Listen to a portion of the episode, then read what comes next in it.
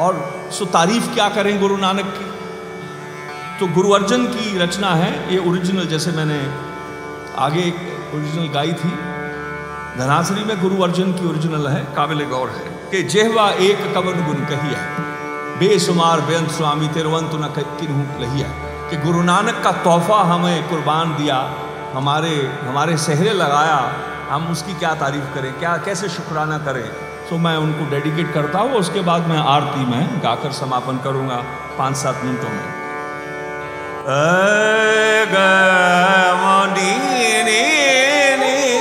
पग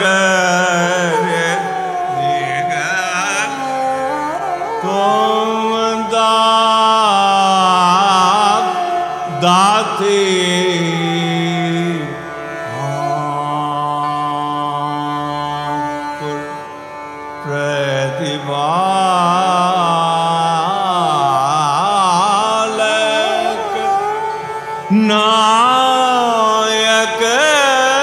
खसम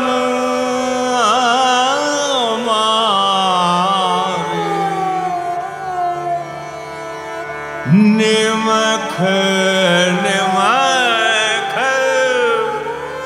तुम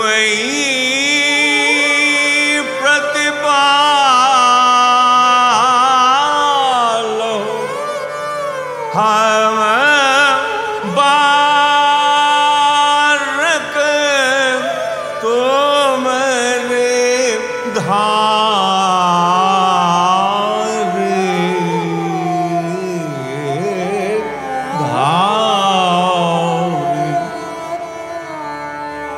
तुम दाते ठाकुर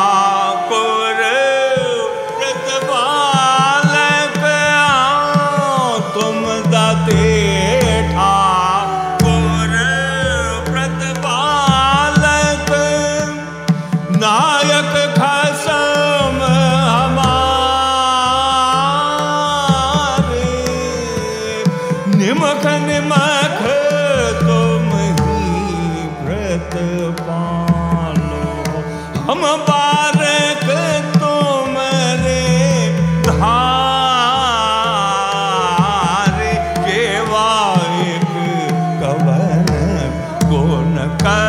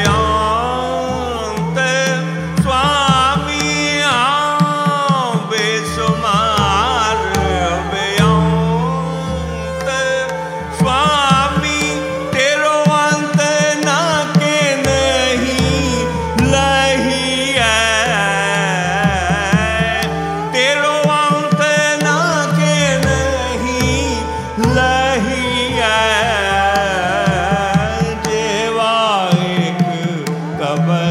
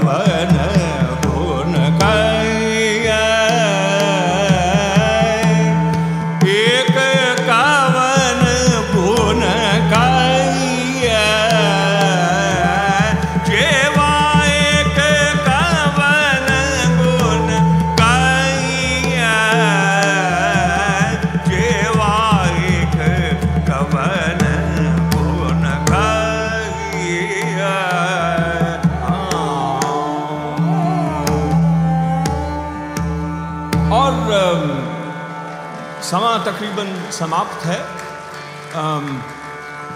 एक बहुत बहुत बड़ी आवाज़ थी जो सबसे पहली बार हिंदुस्तान की तवारीख में उठी थी। वो पहली बार मर्द जाति के हक में ना थी, वो औरत की बात थी। वो माँ की बात थी। वो बहन बेटी की बात थी। पहली बार, क्योंकि पहले क्या है, आप फरोल लीजिए ना, जितने शास्त्र हैं, पुराने लिखे ज्ञान, औरत प्रॉपर्टी है, धन है, जिसे जुए पे भी हारा जा सकता है।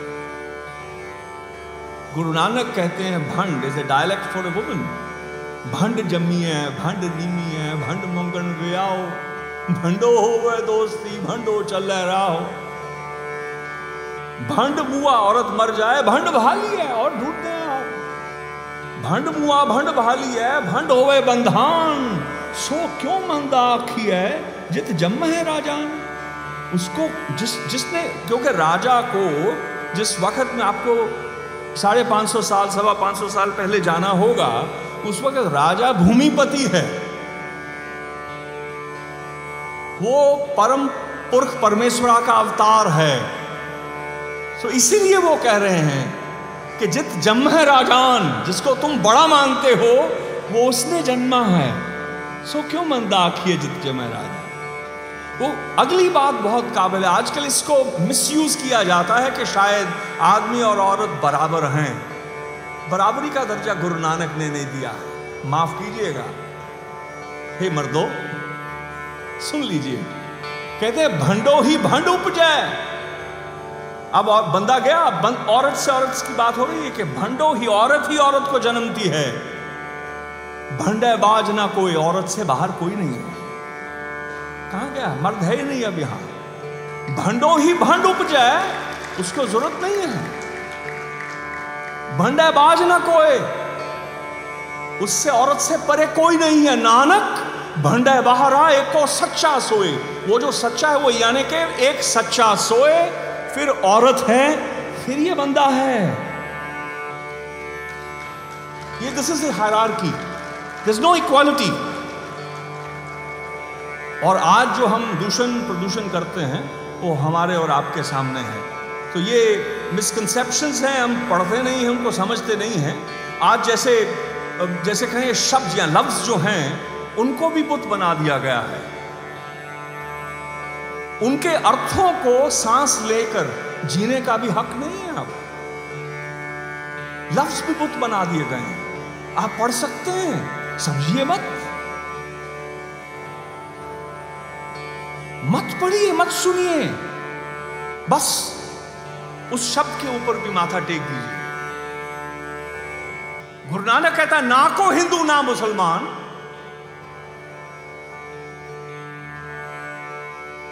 और गुरु अर्जन उसी को दोहराते कि ना हम हिंदू, ना मुसलमान, अल्लाह राम के जिंद प्राण वो नाम ही अल्लाह राम कर दिया उन्होंने कि अगर जिंद मेरी अल्लाह की तो प्राण मेरा राम का है।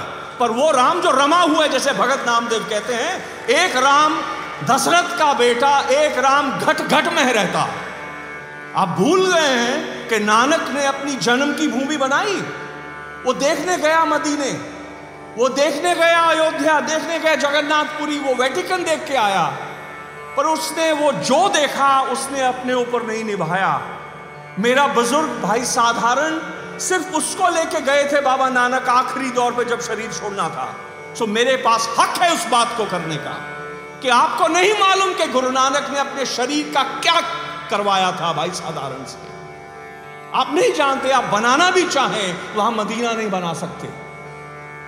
उनकी मजार नहीं बना सकते, आप चादर नहीं चढ़ा सकते, उसको नहीं चाहिए आपकी चादर। नानक चाहता है कि जो आपने अपने मन पर भरम की चादर ओढ़ी है, जिसकी कबीर बात कहते हैं कि देखो भाई, ज्ञान की आई आंधी, सब उड़ानी भरम की टाटी रहे ना माया बांधी। ये है वो बात कर रहे हैं जो। वो चादर से उनका मतलब है जो उठा देना चाहते हैं आपसे, हमसे। सो वो नहीं चाहते कि उनके उनके सामने मस्तक निभाया जाए। जिनके वो आशिक हैं, उनसे हमें अपनी आशिकी करनी दे गए। उनके लफ्ज़ों का इतना अर्थ है, पर हम उनके अर्थों को भी दफन कर गए ज़िंदगी रही, फिर मुलाकात होगी। मैं इजाज़त लेता हूँ। नमस्कार।